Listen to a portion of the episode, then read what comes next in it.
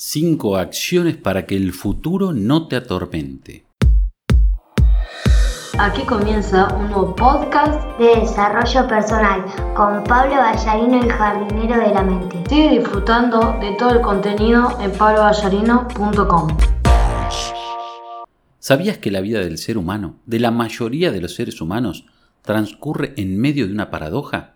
Me refiero a esa situación de cargar el lastre de eventos y experiencias del pasado, con sus culpas y resentimientos incluidos, y al mismo tiempo sufrir la ansiedad del futuro, de saber qué nos deparará la vida, de imaginar que nos puede ocurrir algo negativo. Es una tortura.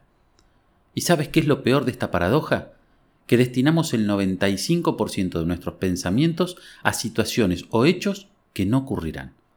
Es lo que llamamos películas mentales, que nos atormentan y nos mantienen en vilo, que condicionan las creencias que tenemos y las decisiones que adoptamos. Por supuesto, son el origen del 100% de los problemas que enfrentamos. Te voy a dar un ejemplo. El racismo.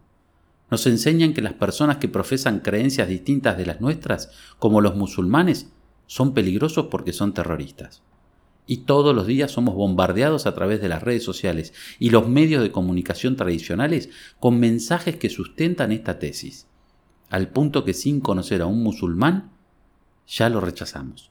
Por supuesto, no es cierto, pues si bien hay musulmanes que protagonizan actos de terrorismo, también hay blancos, europeos, latinoamericanos. ¿Comprendes? Nos infunden el odio y el miedo y nos aterra ir un día cualquiera por la calle y encontrarnos con un musulmán.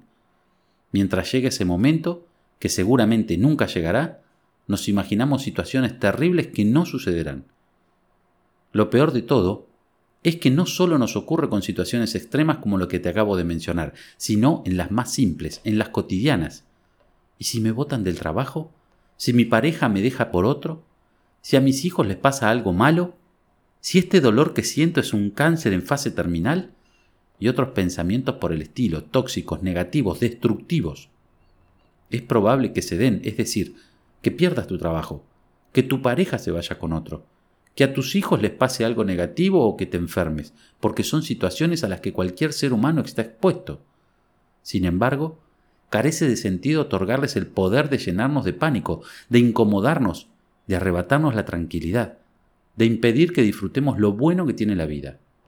Sufrimos más por lo que pensamos, por lo que nos imaginamos, que por lo que en realidad nos sucede.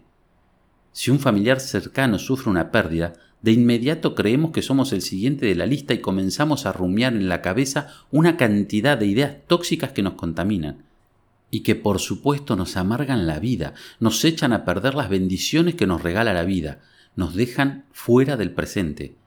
Nos atormenta lo que nos sucedió en el pasado porque creemos que se puede repetir y nos da pánico lo que creemos que nos va a suceder en el futuro. Y dejamos de vivir el presente, que es lo único que tenemos, que es el tesoro más preciado que poseemos. Distorsionamos la realidad y la convertimos en un infierno en el que se extingue la vida y se queman nuestros sueños. Nos enseñan que adelantarnos a los hechos es ser inteligentes, pero no hay tal cosa por más preparado que estés, por más prevenido que andes, los problemas van a llegar, no los podrás eludir. Te vas a enfermar alguna vez, vas a sufrir pérdidas dolorosas alguna vez, te despedirán de tu trabajo, romperás relaciones que son importantes para ti, te traicionarán, arriesgarás tu dinero y perderás en algunos malos negocios. Y atención, eso ocurrirá simple y sencillamente porque así es la vida cuando nos enfocamos en lo negativo que nos sucedió y pensamos que se va a repetir, es porque no lo hemos superado, porque la herida todavía sigue abierta. También porque creemos que podemos controlar lo que nos rodea, las personas o situaciones, pero esto tampoco es posible. Así solo nos desgastamos, nos frustramos. Mi punto de vista, y lo que he aprendido gracias a mis mentores y a mis experiencias, es que la vida perdería su gracia si tuviéramos la posibilidad de anticipar el futuro, de predecirlo.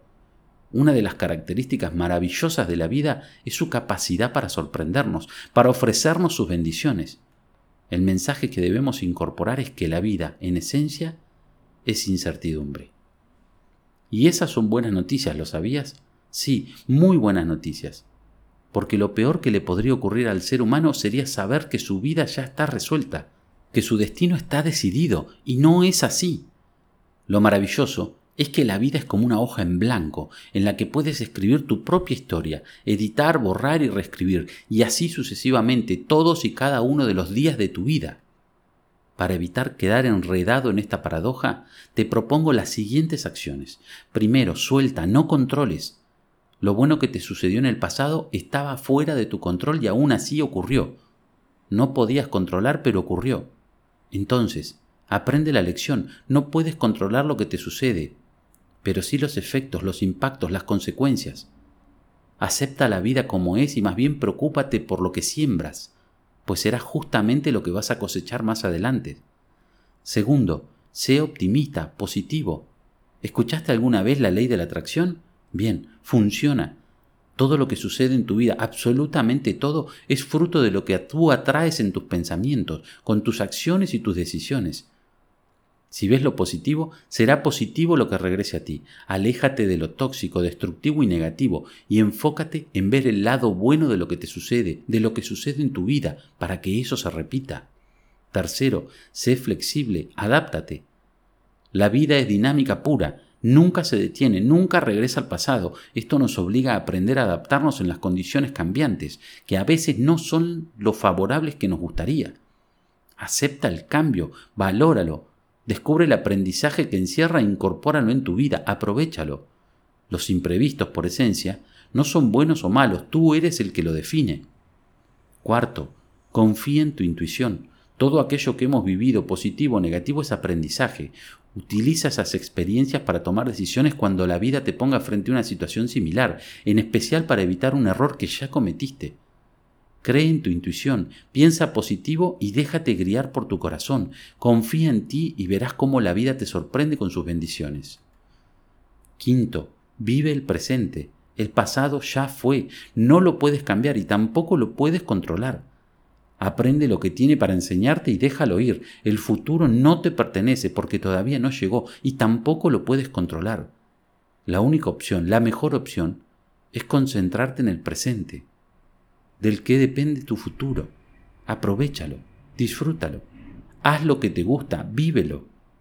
Moraleja, solo hay un escenario en el que puedes ser feliz, en el que puedes cumplir tus sueños, en el que puedes recibir las bendiciones que la vida tiene para ti. Ese escenario es el presente, el hoy.